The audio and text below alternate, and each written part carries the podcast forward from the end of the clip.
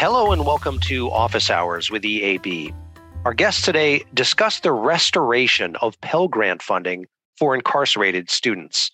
In layman's terms, that means that as many as 700,000 adults currently behind bars will soon become eligible to receive federal funds to pursue a college education. There are some unique logistical hurdles to be addressed, but as you'll hear, a number of colleges are already serving incarcerated students, and it's working well for the schools and students involved. Give these folks a listen and enjoy.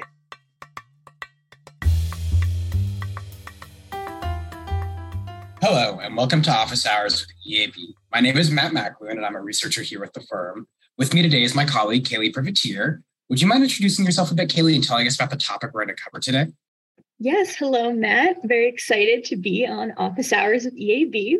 My name is Kaylee. I am a research analyst at EAB, and I've always been interested in criminology. I was a sociology major and explored it every chance I got. So when I wrote my blog post for EAB, I really wanted to be in that realm. And I'm here to talk about the restoration of Pell Grant funding for incarcerated students that's anticipated to happen in this upcoming July. When exactly is that going to take place? Do we know? Is that early July, late July? Oh, July 1st, 2023. Fantastic. And, and I know you wrote a blog post, blog post about this topic, correct? Yes. Can we kind of start off with like the, the broad summary of like what does this mean for those students? What's happening with that Pell Grant? What does that do for them? Yes, for sure. So I guess we'll just start by saying that 26 years ago, Pell Grant um, funding for incarcerated students was repealed in the 1994 Violent Crime Control Act. So this actually squandered a flourishing landscape for um, incarcerated students to access higher education. So this legislation will restore that funding and now allow any school, well, I should clarify, I should allow any not for profit school to offer pathways to serve incarcerated students. Gotcha. And why should um, our partners care about this market, right? Is this like a new student population yeah. they can tap into? What do you think the appeal here is? Yes. Well, I think the the biggest appeal is 700,000 students will be eligible. That's around 50% of the incarcerated population. So this is a staggering number. Definitely generates some interest, but I also think we could talk about the civic value in the role higher education plays in serving the community. The RAND Institute has conducted studies that estimate that there's a 28% lower chance of recidivism for students who access higher education. And I also think it's important to mention just higher education's overall goal in serving the community and facilitating successful reassimilation for these students to return as productive members of society. I love that civic aspect in that way that our, our partners can really kind of serve their communities and bring people back into their community. But what really jumped out at me first there was that 700,000 number. That is a huge amount of students. And considering we have this, I, I think this demographic cliff, as we called it, where undergraduate enrollments are probably going to taper off around 2025. How do you think that might impact? Is this something where institutions might be able to mitigate that demographic cliff? Tell me a little bit more about that. Yeah, I mean, I definitely think it's an option for institutions to explore. Um, I also think that institutions should be aware that this is a slightly higher risk population and this population has higher needs. We're talking about people who have not had formal access to higher education, most likely, um, especially not since been, being incarcerated. So it's definitely exciting, um, but I would just caution that institutions need to be fully aware of the population they're going to be serving. Right. They need to be mindful of, of what this new student audience needs, what it looks yes. like, all those sorts of things. Um, I'm curious, what do we know about interest from those incarcerated peoples? Do we have any sense of if, if these are people who are interested in more education? You mentioned the RAND Institute. Have they done research around uh, how many people reach out for education while they're incarcerated? Who manages to obtain that? Yes, yes. Um, well, this is probably the most exciting part, but there is vast interest for just education programs in general among incarcerated people. The numbers are 80% of incarcerated people report interest in education programs, and 50% are actually able to access them. And that discrepancy is largely due to financial barriers. Sorry, cat appearance. Uh, financial barriers are the biggest constraint, and this includes tuition, which the Pell Grant will remedy. But also, this includes things you may not think of, like paper and pens and textbooks and other resources, which is another thing to note about institutions being aware of the population they're serving. The Pell Grant, yes, that will provide the tuition funding, but you you need more to succeed in school than just your tuition being covered. Right. What more? What more are you talking about? Is that like the, the kind of the delivery of these programs? Mm. I know hmm. you mentioned like textbooks, pencils, pencils, and papers and things of that nature. But are there other support systems you're talking about here that these students might need that would be outside the typical for what we'd expect? Yeah, for sure. I mean, definitely the material support, but also the emotional support. As I mentioned before, this is a population that oh, just hasn't accessed higher education doesn't necessarily have that experience. So, particularly, this population needs resources and peer support mentorship programs. Um, I think you may have been hinting at this in terms of modality of programming. We can sort of dive into that later if you want, but um, I will flag right off the bat that given COVID and given the emergence of online programs, it's definitely very tempting to immediately think that online is the way to go. And I think online is a possibility. I think you online programs must exist in conjunction with offering this more emotional support and just facilitating a community. I think we all experienced a bit of the isolation that online brings. And for persistence, particularly with this population, it's so important to make sure you're building that community. Yeah, you kind of took the words out of my mouth. I was I, right on the cusp of thinking, okay, just went through the pandemic. All of these institutions that we've partnered with, everyone we work with, figured out how to get their online programs or how to get their undergraduate programs working for online. Um, and I was thinking, this is like that clear one to one, but it sounds mm-hmm. like that might not be the best way for these students to be served. Like they might need more of that community touch point. Um, mm-hmm. Um, I kind of think of the nature of, of an incarcerated person, right? They, they likely may not have finished high school or that's mm-hmm. the highest level of education they've had. Um, and I think of being an independent learner there may not be the most successful way there. Uh, mm-hmm. I do want to totally. move toward though. We were talking about these students, their interest, how many of these students kind of reach out or potential students reach out for education programs. Do we have a sense of how this has been communicated to incarcerated peoples? Do we think they'd be aware of it? Are prisons communicating this to the incarcerated population? Or is this something where institutions can I take it on themselves to communicate that, communicate to them? That's an interesting question. I'm definitely, I'm not entirely sure how incarcerated people have been communicated this information. My gut is leaning towards I definitely think institutions should do should play a role in communicating with incarcerated people and just making them aware of programming or plans to launch programming. That definitely seems like the right direction. Um, so I'm really, I'm really not sure. Maybe that's something we could research more for later. I think that's also something helpful for our partners too. If we're not sure of it, it might be the, the first step for them is to reach out to like that local correction system or, or criminal justice system and figure out is there an opportunity for us to work with you? How many students or how many incarcerated people do you have who are interested in education? I feel like that might be like that that first thing for them to do to see if mm-hmm. they can really mm-hmm. get this up and running. Does that seem right to you as well? Yeah, no, I definitely agree. And I just also want to note that this legislation, which uh, we can talk more of the nitty gritty in a bit, but this legislation is supposed to take effect J- July 1st.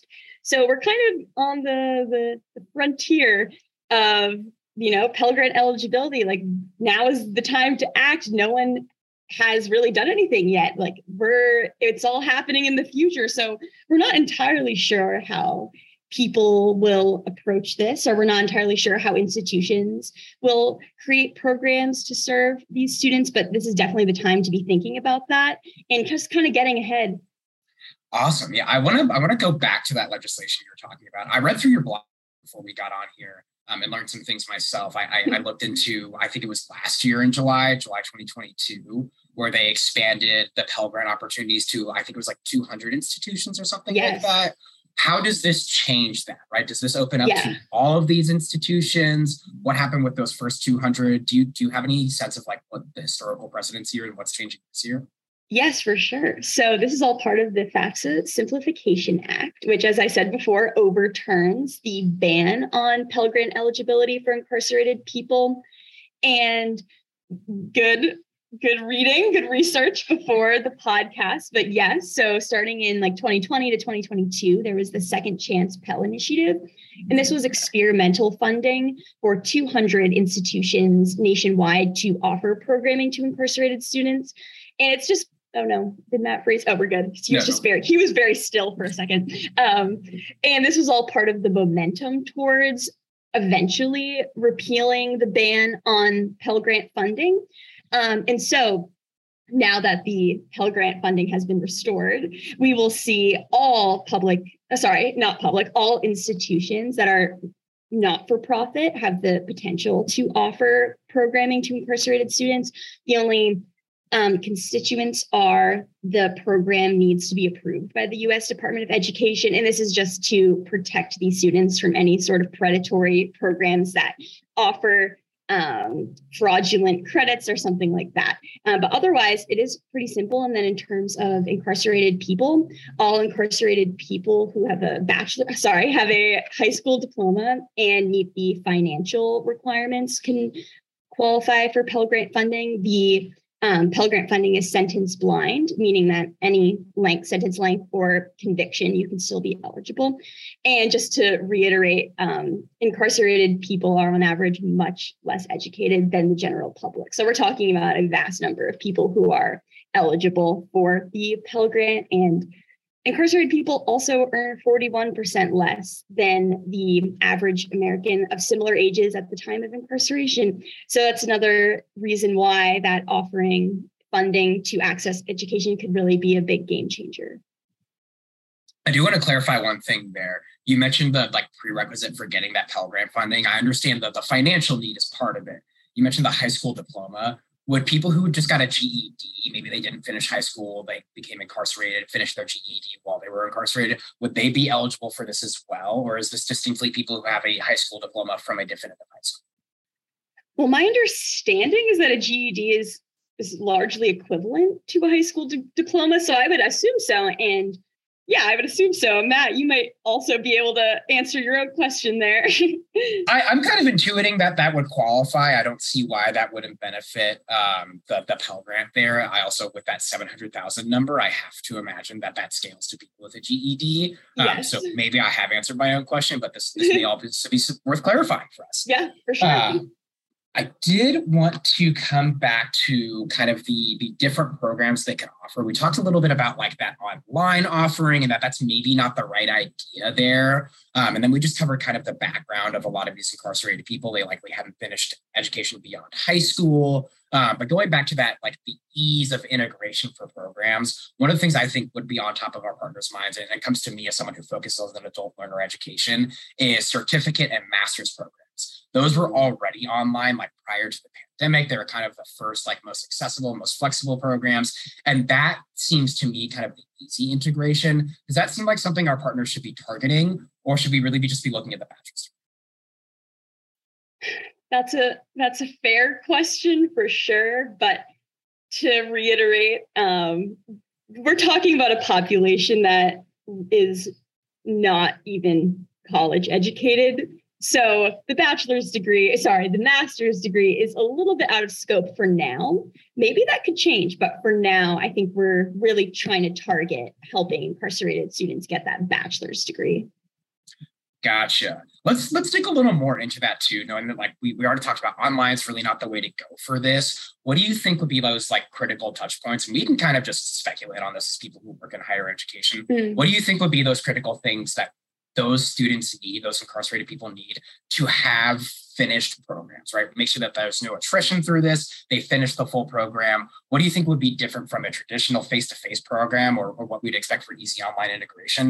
What do you think those resources would be I can kind of start off too. Yeah, you- start us off. I would think probably like wanting face to face with faculty, right? Kind of that sense of, of community, having someone that you can talk to specifically, those things seem like they'd be important to me. Um, I mean, I know even like when I did my undergrad, I liked having small classes and getting to meet my teachers. I feel like that would be particularly important for people who feel like they've probably been disadvantaged by their community uh, or just don't feel like they're a part of com- their community anymore, that they've been incarcerated. That's the one that sticks out to me is kind of that face to face time. Is there anything else that you're thinking of?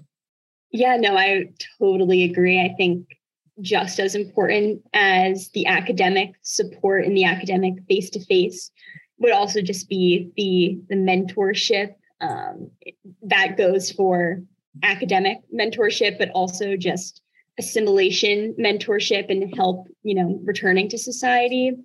I do want to dig a little more into the sense of the the things that they would need that face to face time. I almost talked myself into a question of my own.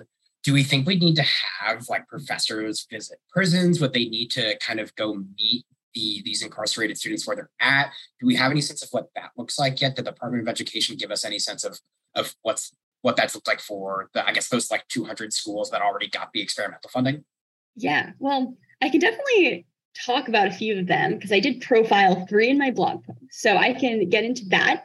Um, there is research that supports the face to face model for sure. Um, that is various think tanks that cover higher education in incarcerated spaces really emphasize just the importance of that and also how to make prison space accommodating to higher education.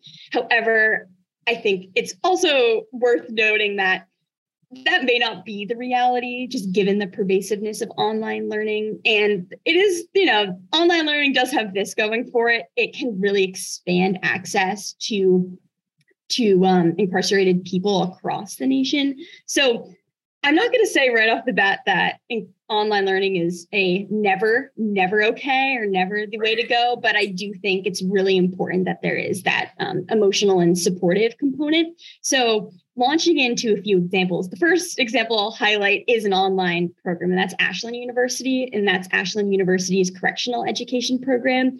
So this is the longest operating program in the US. It's distributed, or sorry, bestowed, I believe, 2,000 different degrees. Or sorry, it's bestowed 2,000 degrees. Not sure if they're different, but 2,000 degrees, which is really cool. And this is an online program. It's individualized, just given that um, in given that incarcerated people can do the program at their own pace. And it's also potentially customizable to each correctional facility. So that's cool. There is some benefit there. Um, and it's also been able to serve a lot of people, which is also very cool. Um, moving on to a different. Oh, I want to pause you before we jump into the next. Yes, yes, for sure. Um, kind of going back since they did do the online thing, which we've kind of talked about not being the best option. Yeah. Um, but they still managed to kind of like build that community. Do we know, and you may not have the answer to this, we may just look into this after the fact. How did they deliver those courses? Was it maybe like online with like a video proctor, kind of like a Zoom thing where people got to watch a lecture? Do we know how it was delivered? Like, what did that online yes. look like? So, my understanding is it was delivered through tablets that were distributed to, I believe it was it was at least 12 states. It could have been more, honestly, but uh, a lot of states and partnered with a lot of different correctional facilities. And I'm not entirely sure if it was synchronous versus asynchronous. My instinct is asynchronous, just given that um, a lot of the, the lessons and lectures were preloaded onto the tablets. I would have to research more into the nitty gritty of how this program was delivered. Hopefully that answers your question. No, that does. And I, I, think like for our partners, what that does for me or what I, I feel like that communicates to them, it kind of goes back to what we were talking about earlier. They need to reach out to those correctional systems and figure mm-hmm. out what is the way that we pilot this? Do we need to bring a professor to a prison or can we do kind of the, the talking head on a tablet that talks at a group uh, but does it live or like pre-recorded sessions? And it sounds like the way to figure that out really is talking to those correctional systems first and not kind of just saying, how do we bring programs we already have to this institution as far as looking at what is the way this is going to work with that prison and then going back to your portfolio. Uh, totally agree. I loved getting into Ashland a little bit. Let's talk about a couple more of the, the examples you have of who've done this successfully. Yes. So the next example I'll talk about is Portland State University, and this is their Prison and Education program. Pretty uh, concise title. And this is this program. The intent is for students to matriculate directly to Portland State University and graduate upon release. So kind of not a sentence blind situation where students will start classes in while they're incarcerated and then upon release will transfer.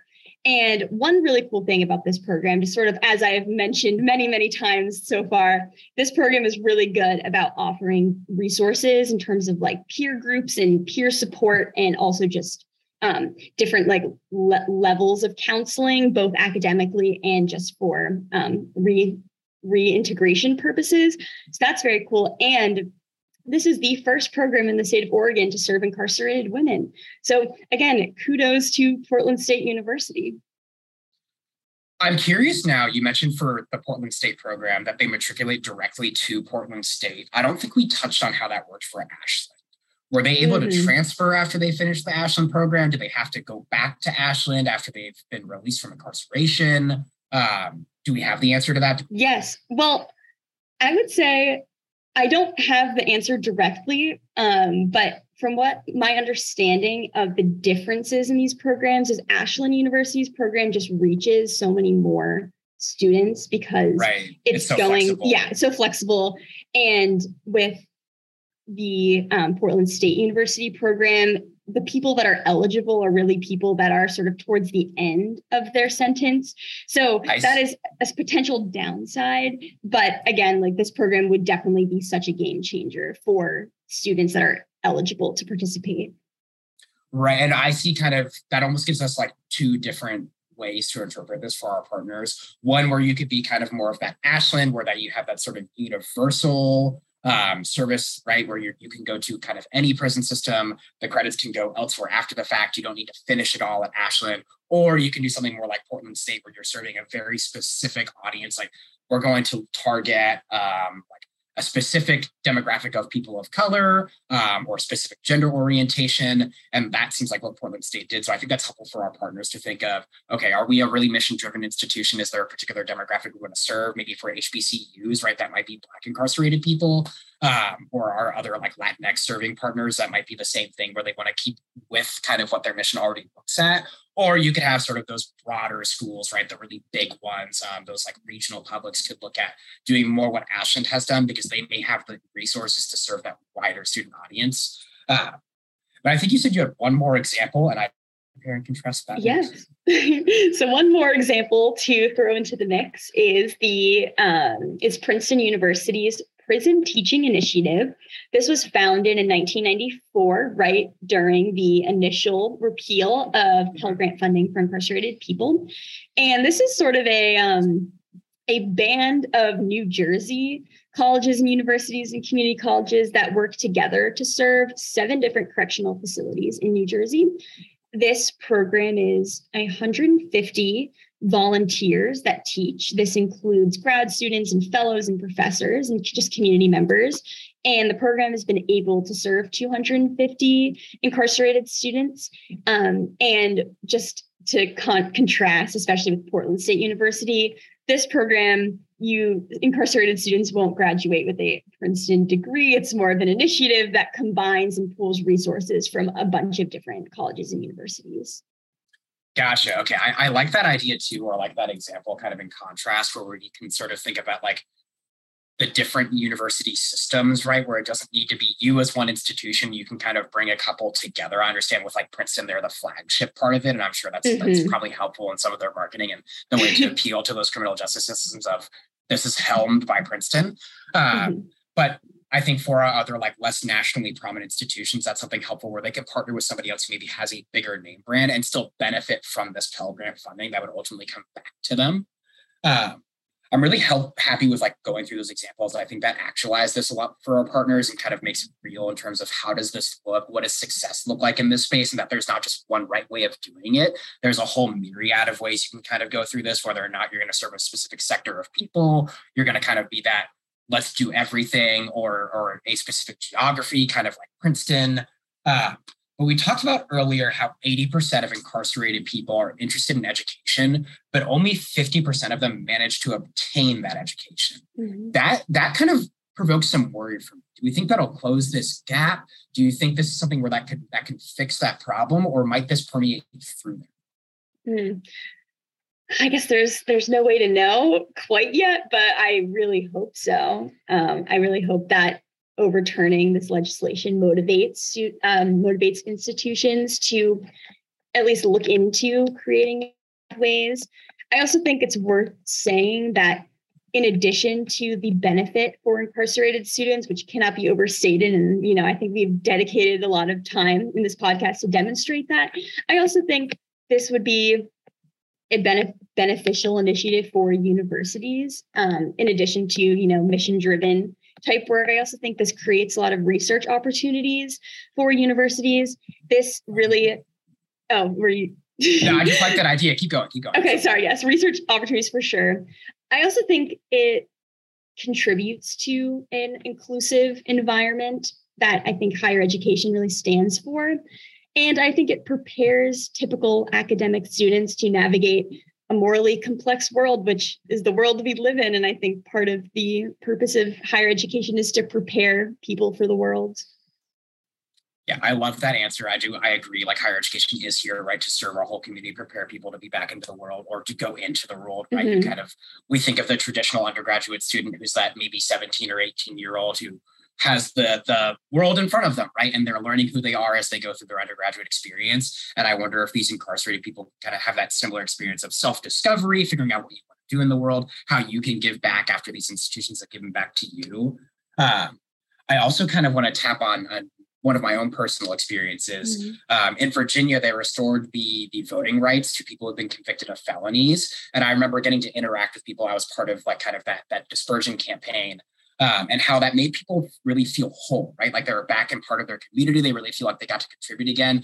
This seems like a similar opportunity to mm-hmm. me, where whereas that was Virginia state government, this seems like an area where higher education can kind of tap in and say, we're here to make the community better. We want to get you back into the community. We want to make you part of your community again. We want to make you feel whole. And especially in states like Virginia, where they get the voting rights back, they almost kind of coalesce there where we're making people whole again, right? And we're using those tools of higher education to really get them uh, back into their community and fully integrated there.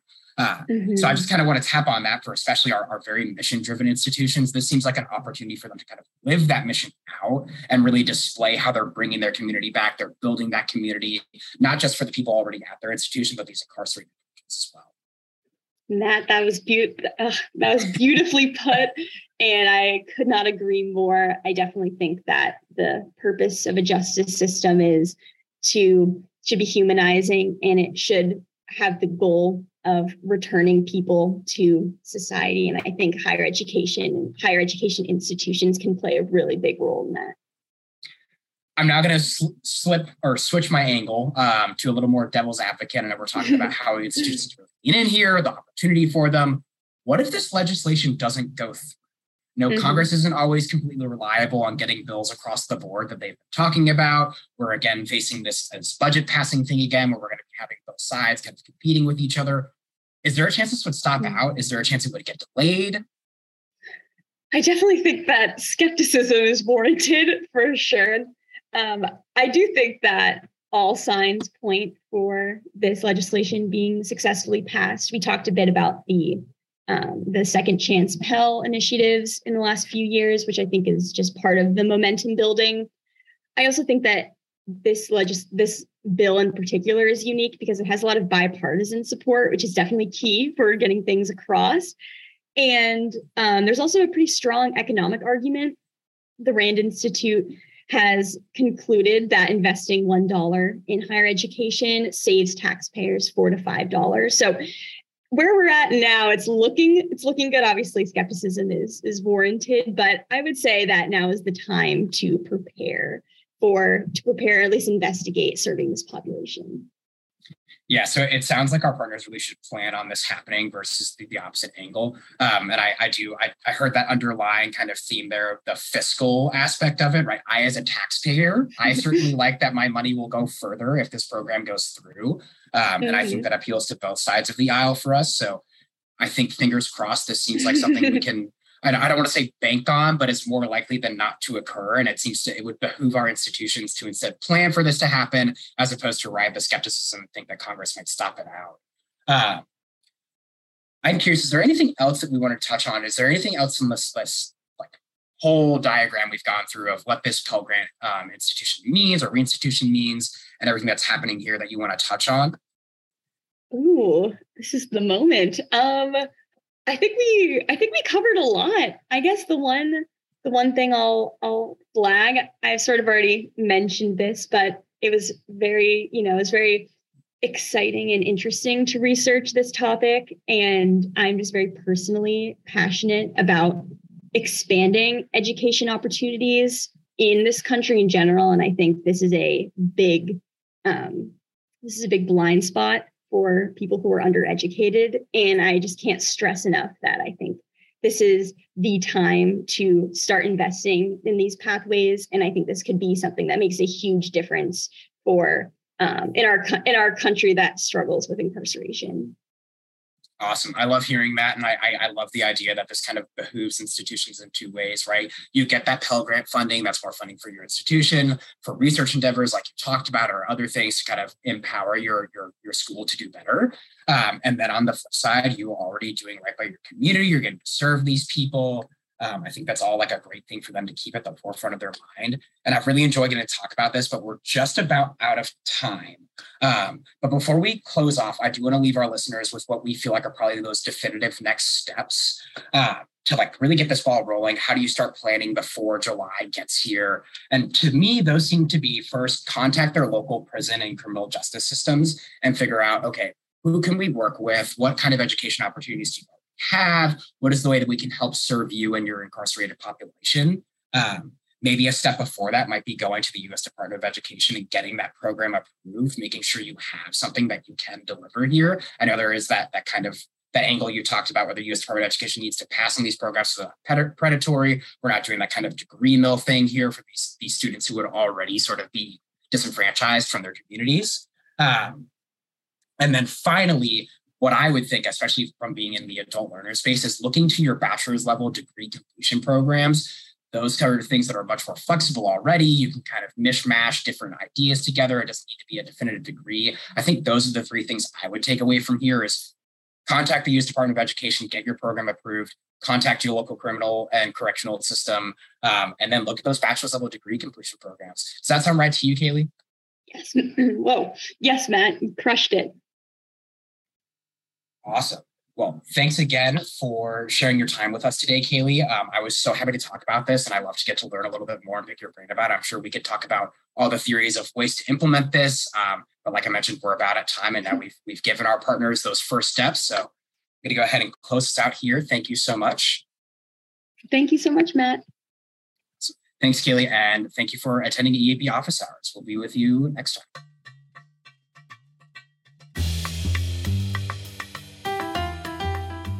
Thank you for listening. Please join us next week when we discuss whether Chat GPT and artificial intelligence will spell the doom of higher education or maybe change it for the better. Until next week, thank you for your time.